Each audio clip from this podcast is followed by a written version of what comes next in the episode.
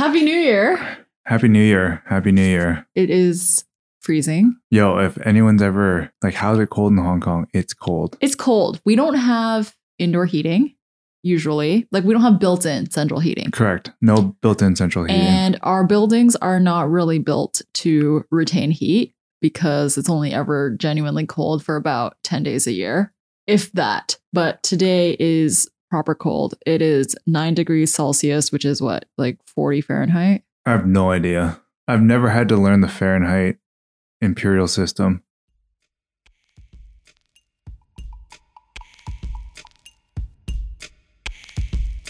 This is Making It Up, co hosted by myself, Charisse Poon, and Eugene Kan. We come together on a weekly basis to talk about things that we are interested in, have questions about, want to get each other's thoughts on. Making It Up is produced by Macon, which is original storytelling at its purest, through captivating audio, engaging words, and beautiful visuals. Making it up is an exercise in analyzing and dissecting important movements in creative culture. It's an opportunity to sound off on each other and make sense of the complex, intertwined world we live in. We try to come to some sort of conclusion in order to be helpful to you, our listeners, but really we are working through things and we appreciate you working through them with us. If you like what you hear and you want to help us keep going, you can support us on patreon.com slash Macon. Let's get into it.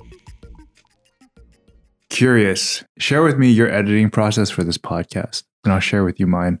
And keep it under like 45 seconds. Use Adobe Audition. I put our two separate tracks in. I listen from the beginning at 1x speed, and then I use keyboard shortcuts to cut everything so that it's really fast.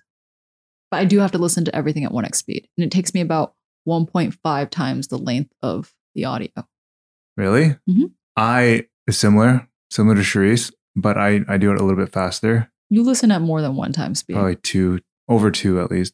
I don't think you get it correct that way. Just coming out on air to criticize Eugene's editing technique.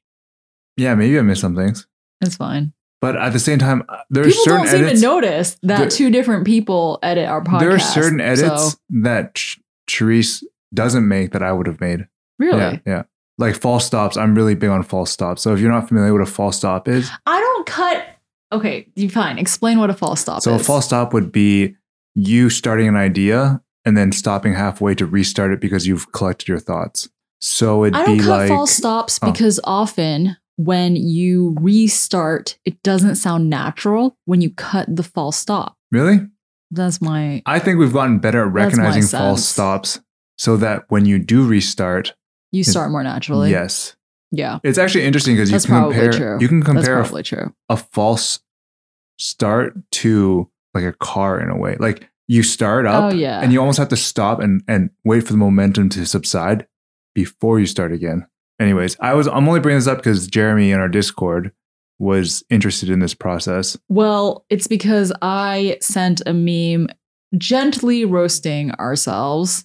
And then some very nice Macon members said that we don't give ourselves enough credit, which was extremely generous, guys.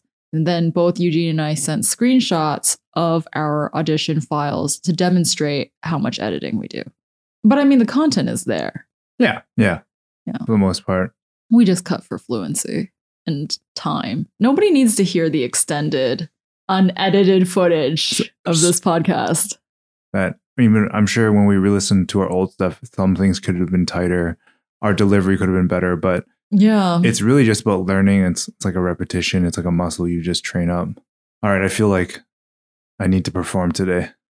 Even Except, except that you're like on four hours of sleep and five cups of coffee. is a bad Yeah. sign when the number of cups of coffee you've had exceed hours of sleep. all right, it's about the same right now. That should be like a marker of we can't record today if All you've right. had more coffee than hours of sleep. All right, let's jump into it. you it. first or me? You go. You got to maintain your energy. All right. The CIA gets a rebrand and hilarity ensues. So the CIA, the American government agency, and it was What does it stand for? the Central Investigative. Oh, shoot, I don't know.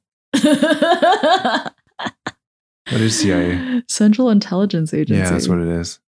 Sorry, dude. Yeah. Anyways, the CIA. And Yes. what's the difference between the CIA and the FBI? Oh, don't know. So the CIA is something that has to pertain with external affairs. pertaining to the United States, and the FBI is like internal. Got you. Yeah. Probably should have already known that.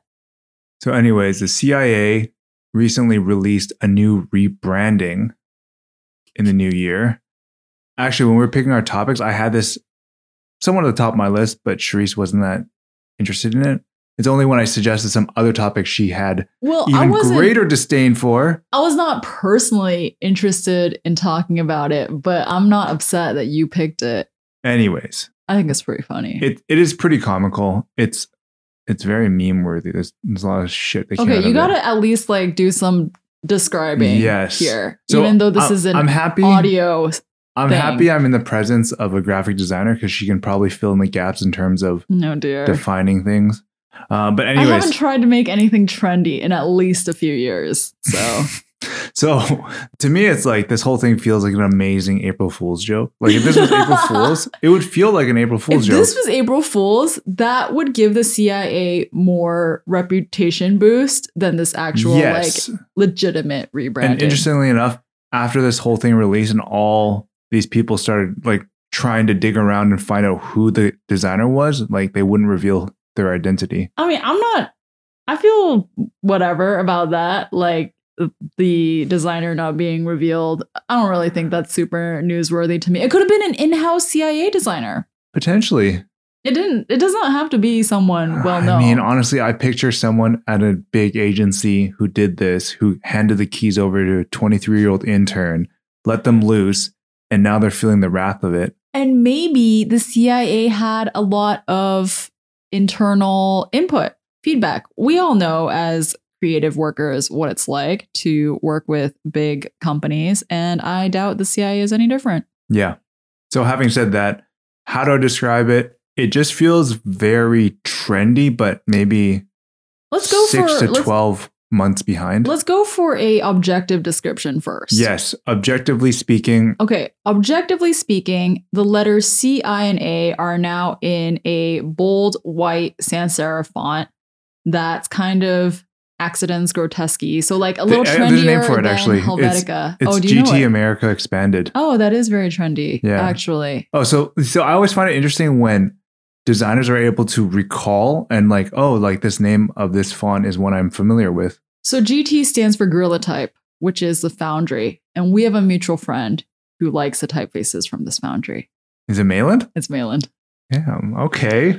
It just means whoever did the CIA design is on trend. So Okay, continue. Wait, let me finish my objective description. yes. And then the emblem has repeated three times around the letter CIA, Central Intelligence Agency, also in like a white sans serif, bold, all caps font. And it's set against this circular background that is sort of Joy Division esque. Fractal lines. Yeah, you could say that. It's basically just like geometric straight lines in sort of varying distances from each other. Mhm. And people on the internet have compared it to many different things like record album covers and Flyers for music events. yeah, like a rave, like an EDM concert. Yeah. Yeah. that kind of thing. And they also did a website redesign, which I didn't know about until Eugene picked this subject. Cause like I just saw the logo on online and like being memed. I think the website is so funny because it's so like startup esque. Okay. Someone compared it to It's- the yeah. Intercept, which is like this media site. Uh, what I find, yeah, what I find interesting about it, it just it feels like a site that is the example for a template. it's just not at all like what the CIA is in your mind. Yeah, there's just such disparity here. It literally looks like a startup that was made today. yeah, and it has this Or- or very yesterday. interesting. Oh, there's a little motion here, but it also has this weird gradient, this effect on the on the people's faces. I have one more thing to say that I think is funny before we can get a little bit more real about this. On their Twitter account, they announced this redesign. Have you seen this? Yeah, Also with like a corresponding graphic and it says new year period new look. in a sans serif and serif font. Yeah, it just feels like every cliche is It's like- represented, right? It's like a parody Yeah. account. essentially. Okay, getting real. Eugene said, This is funny to both of us, but what is there to say? So in our side conversation, Charisse mentioned that this doesn't make sense because why are you trying to appeal to these people or whatnot? Like, why are you trying to modernize the look of this when I think the reality is that at, your, at this current point in time, well, first and foremost, one of the underlying things they wanted to solve was to make it a little bit more inclusive. I don't necessarily know if the design does, but the content that populates the website does suggest greater inclusion. Okay. Okay, that's Yeah, one way. I That's accept one. that. I'll accept But that. I do think that the CIA, I think all probably most government organizations are at a place where they're definitely in competition for the best talent, right? So that's why I'm that's why my argument for this is that any update is probably better than no update. And what I do think, and it's only signaling, right? You don't really know, is that the fact someone was so open minded to even let this out the door, either they got sold really hard or they were like, let's just do it. But to me, this kind of screams more like a veneer on a the CIA rather than like an actual attempt to reach a more diverse employee pool. But I don't know, right? I did not really dive into their job descriptions and what kind of responsibilities, et cetera, that they're offering mm-hmm. here. So maybe there's also b- that to back it up. I guess I just feel, I don't know why I feel this way, but I just feel like as a government entity, you don't need to do all of the like fancy marketing hoops that like a tech startup does. I, I, I don't know. I just don't know if that's where the efforts should be going. Well, can I ask you this? Do you think this is comedic because it falls in line with so many tropes and like, you know, so many things that have already been done and been kind of beat to death in terms of graphic design? Well, I mean, the- yeah, that part so- of it is funny. Uh, let's say this. Let's say this released and was unveiled 18 months ago. Would it have had the same effect? I think I'm just of the opinion that, okay, yes, in terms of content, the CIA should still update things. And like a website should be good to use. That, you know, buttons should take you where they're meant to take you and things should be easy to read. Like I believe in that. But when it comes to logos and typefaces, I have no expectation for the CIA, FBI, any like, I don't know, Bureau of Education, Yeah. Transportation, et cetera, to need to put additional effort into that. Like, I don't, do you see what I'm saying here? It's like, I don't really think like the CIA needs a separate branding aesthetic than the FBI. Got it. Like, But they could look you exactly the same graphically. Really? and I don't see that as being a problem. I mean, if you, th- well, I, I would agree on the basis if they share the same mission, right? But I think that ultimately, I, I don't see any harm in, in differentiation. But what I do think is the question that I was alluding to was that this whole update in itself has been has been overshadowed by the fact it's a meme now, right? Yeah. But what I'm trying to say is that Totally. because government organizations work so slowly and there's so much bureaucracy, had this released two years ago, when everything you see now is not a meme, maybe we would have been more open minded because we would have been like, oh, Maybe. I'm referencing, I'm referencing this to that or that to that, right? I mean, mind you, yes, there are certain things that they, you know, the Joy Division, whatever, that those are far before this, right? But what I'm trying to say is that if if the the casual person or just most people are able to reference this and pin it to a moment in culture that's already happened, that's where you're having problems. Mhm. I mean, it is impressive that their site structure. I have no idea what the previous CIA site looked like, but I do know what a lot of US government sites look like, and they are hard to use. Like, The, immigration one's really hard. Is not where you want it to be. You get taken on really circular routes through things. So, yes, I will say that the website redesign in terms of like information being where you expect it and being easy to use is very impressive for a government site. And that's really cool. And all government sites should at least be like that. But I think, again, like my point is that I don't, I am not convinced that the graphic design work is what is going to appeal to candidates that are making a decision whether they should apply to the CIA. And I think it's because it's like such a high level government group. Yeah. They don't like that's not going to be the thing, right? That is a deciding factor to someone. You know, you were saying like, oh, they want to attract talent away from Silicon Valley. Like, is the is the branding really going to be the thing that tips the scales? Well, I, I as I I also said this before. I I think it's about signaling. It's signaling that this is actually a modern organization within the government structures. It's less about oh, is it the singular thing that's going to convince somebody? Most likely not. But just by virtue of it going down this particular, how do I say this? I think the fact that it went down this particular avenue itself is probably indicative. And I, I'm not saying I mean, for or against, maybe. but but you also I don't know if you remember this. The the U.S. also had a space force, and that also got cut I down mean, pretty okay, pretty hard. but that logo was a direct Rip, rip, of yeah. Star Trek. Yeah. So that was funny because it was a lazy effort. Mhm. We cannot call the CIA lazy, at least in this regard. They really did try. I mean, what are you going to do? I don't even know what I would do with that brief to redesign the CIA logo.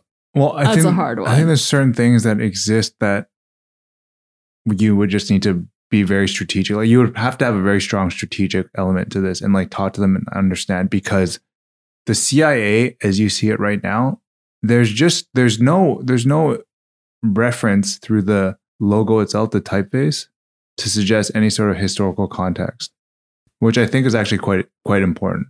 Well, yeah, just like if you because if you look at it and you strip everything away, that CIA thing right now is just like it's just a bunch of words, right? Yeah.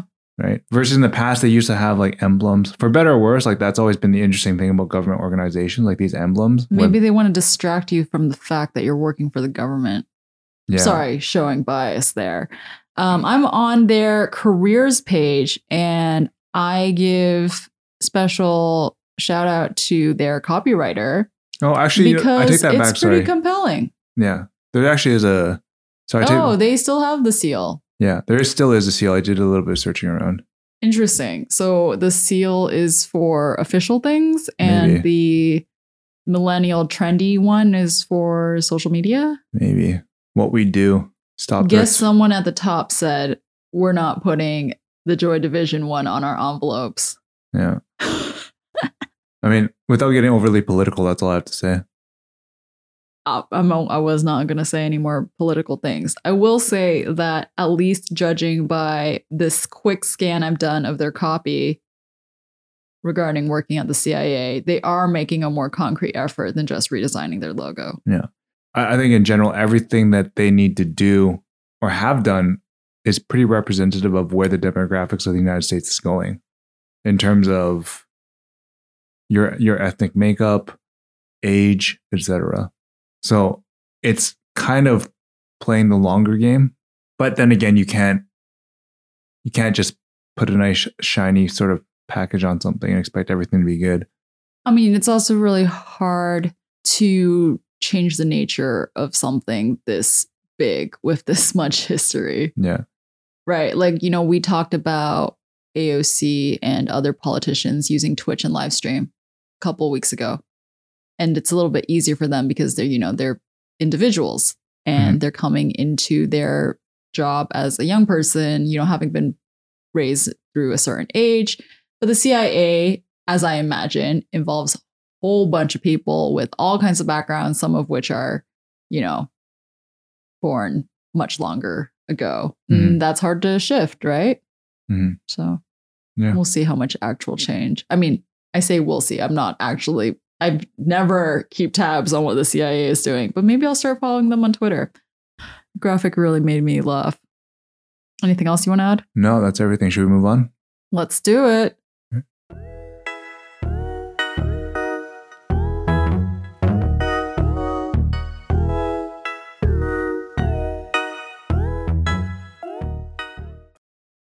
All right, both of us are blinking out. All right, we're back.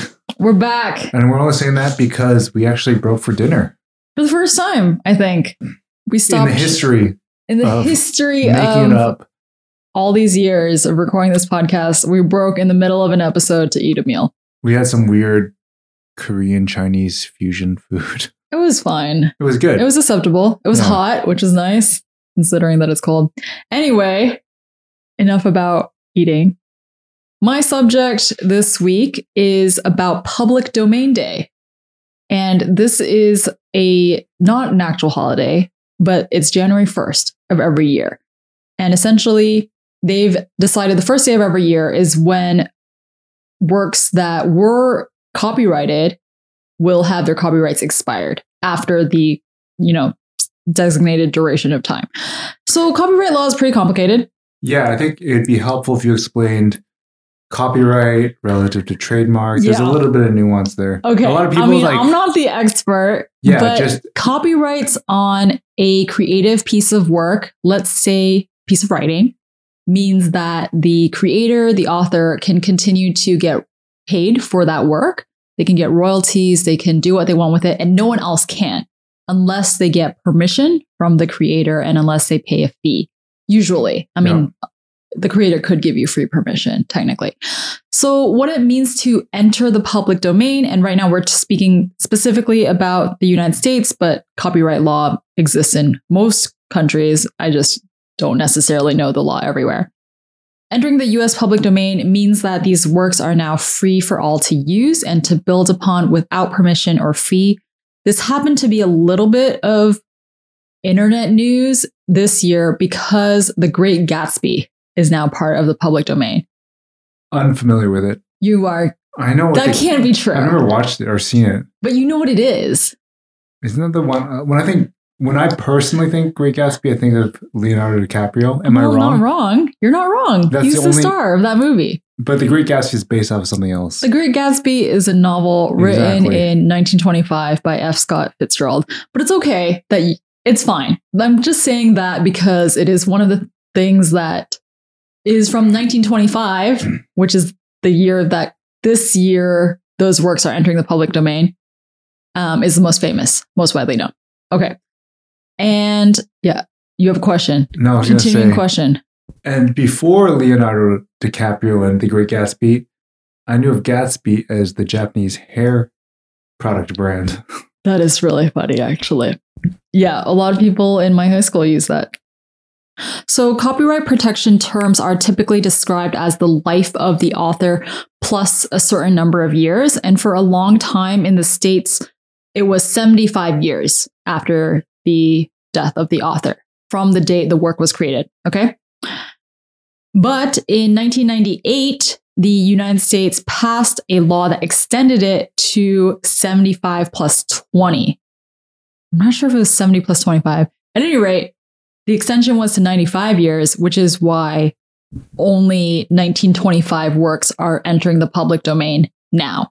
And a lot of the discourse online says this is really unfortunate for just culture in general because works from the 1920s, like besides the really famous ones like Great Gatsby, a lot of them get lost over time because they weren't preserved, essentially. So the argument is that work that enters the public domain quicker becomes more ingrained within society and culture. Okay, got it. yeah, it. exactly. I mean, obviously, it's not a for sure thing that that would happen to everything. But if it enters the public domain, there is the possibility that some other person is going to be attracted to it and will remake it or edit it or you know Ah. do something with it creatively. Because for me personally, I was just thinking, does it really make a difference? Because it doesn't prevent me from consuming something that's copyrighted, right? If I'm if Yeah, I, I yeah, want to go yeah. read this book, but trying to understand what it means under the context of being in the public domain. Yeah, and I mean, obviously, there is a lot of piracy that happens nowadays on the internet, and a lot of people will take intellectual property and do what they want with it anyway, and not ask for permission or pay the creators fees.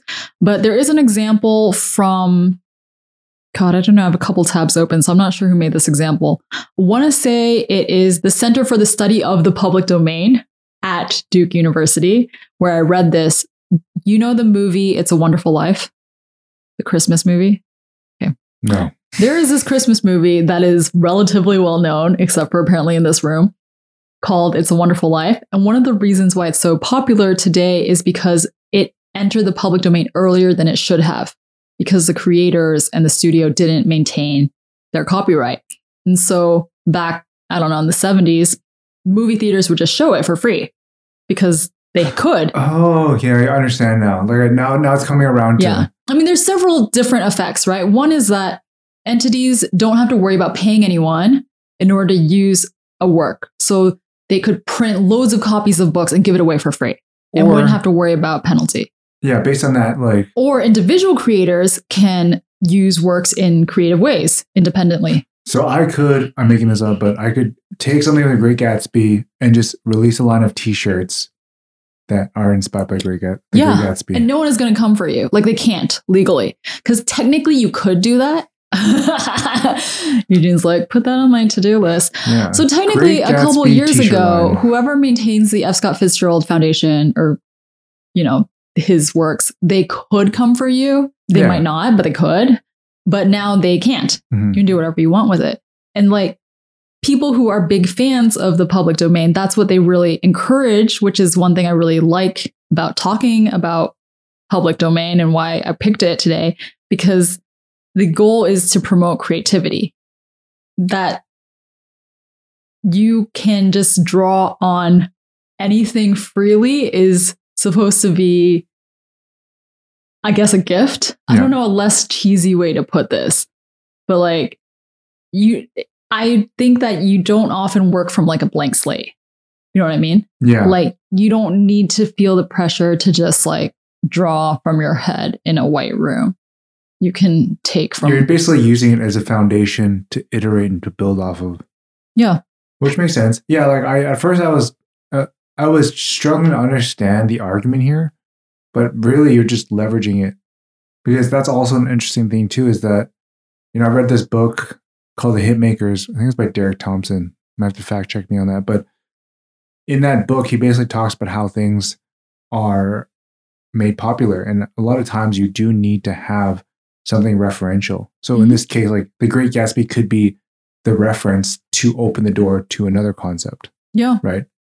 Yeah, exactly. And also, there is an argument that entering the public domain actually extends work a work's legacy. Yes. that there yeah, are a lot of that. creators or distributors who are doing this in good faith, like aren't trying to make, like they're not trying to make something derived from something that makes it look bad, if that makes sense. Mhm. Like actually, they are making things because they like the original thing. And so it extends its lifeline. Because part of the reason why copyright law was extended was because Disney and Gershwin, which Gershwin is um, composer, they said we want to c- control both the you know the royalties, like we want to be able to get money for a longer time, and we want to control you know creativity.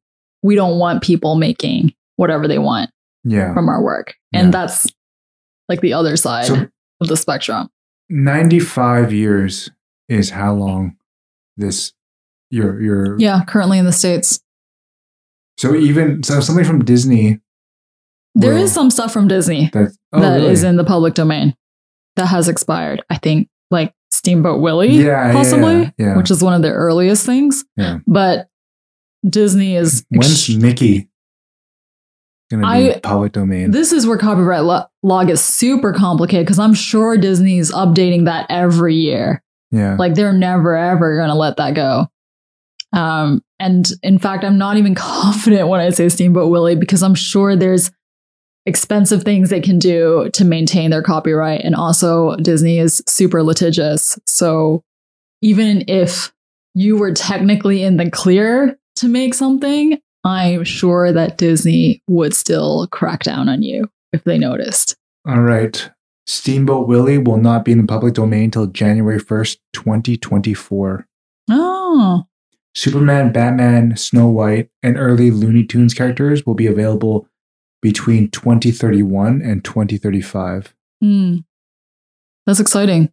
Eh, but for Mickey, you can use early incarnations of Mickey in the public domain, but I assume with the updates, every new incarnation might change Yeah. and extend. Yeah, I mean, That's pretty interesting. there's obviously going to be famous creators who own really, you know, profitable work that will do whatever it takes to maintain their creative control. But, you know, I was in my reading for this, it says like 90% of creators aren't those people. And so that work, like after the creator passes away, like just goes away. And that's really a loss that could be recuperated if we didn't have like such extensive copyright times. Yeah, I'm, just going off this article where I just gave you those stats. It's an Ars Technica piece. And it said that most copyrighted works become commercially worthless within a decade or two, but a small minority might still generate revenue. So, like something popular in 20s and 30s might still generate significant revenue in 1990s. Yes. However, I'm now thinking that this era of Mickey Mouse, we're just going to fall into the same issue like in 95 years from now. What's really going to be that popular that's going to be universally accepted and known? Like, who is the next Mickey Mouse iteration? I think that they're it's yeah. tough to say, right? It is. It's really tough to I mean, say. It's, it was tough to say if something in the 30s was going to be popular 90 years ago. and later. also, there's so much stuff now Exactly. compared to. I mean, yes, obviously, like there were a lot of authors back then too, but definitely even more at this moment. I, I'm reading. So I've been mostly referencing from Duke and then the Smithsonian, and the Smithsonian wrote something similar to the stat you read. The Library of Congress estimates that 80 to 90% of films made before 1920 disappeared by 2002 because the material physically disintegrated. Like uh, it couldn't even be preserved, and then it disappeared even before its copyright expired. So no one could do the effort of saving it. Whereas right now, there are systems also because of the internet, where, for example, the Internet Archive will now every year they add all the new books and movies and music to its online library. Google Books will offer the full text of those books for free because they know that they're part of the public domain Mhm. now. So we have those like resources. Also, in comedic stuff, on Reddit slash across the internet, there are a lot of people that are asking for a Muppet version of The Great Gatsby. I don't really know why. I don't know the origin of this interest, but not a small number of people But, have yeah. clamored So to in- ask the Muppets to do this. in general, who is it that created the Great Gatsby? Fitzgerald.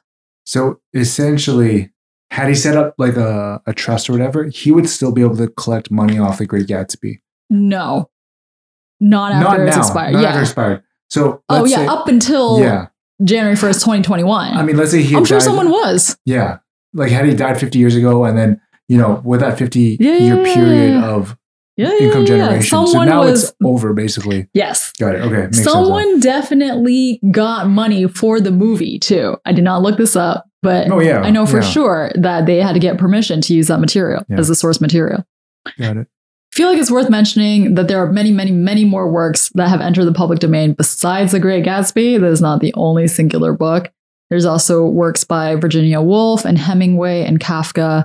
A lot of people are saying that there's plenty of very well regarded um, books and music and movies that are worth checking out. So, not like people needed more things to consume necessarily, but I think it's nice to know that I think the lack of the economic barrier can Yeah. be significant too. Yeah. So, like, if you're a middle schooler, you can do all this stuff. Or if you're in a smaller market, a super small market, or you have a great passion for something and you want to commercialize something, yeah, Yeah, like let's say you're in a suburb in the States and you want to hold a play for your town. You can pick from all of this material Hmm. and be totally safe. Again, not like I really think anyone would have necessarily sued down, you. yeah. but the point is that it's above board. Yeah. I think that's a good place to cap things off today. If you are interested in hearing more about MAEKAN, reading and listening to some of our stories, focus on the sights and sounds of creative culture, you can visit us at maekan.com, M A E K A N.com. You can also subscribe to us through your favorite podcast app and platforms. If you like this podcast, you can do us a huge favor by sharing this podcast with a friend or supporting us via patreon.com slash MAEKAN. Also, if you want to get in touch with us, you can email myself at charis at maekan.com, C H A R I S, or Eugene at eugene at maekan.com. We love hearing from you. I'm a very tired Eugene. I'm Charisse. And this is Making It Up.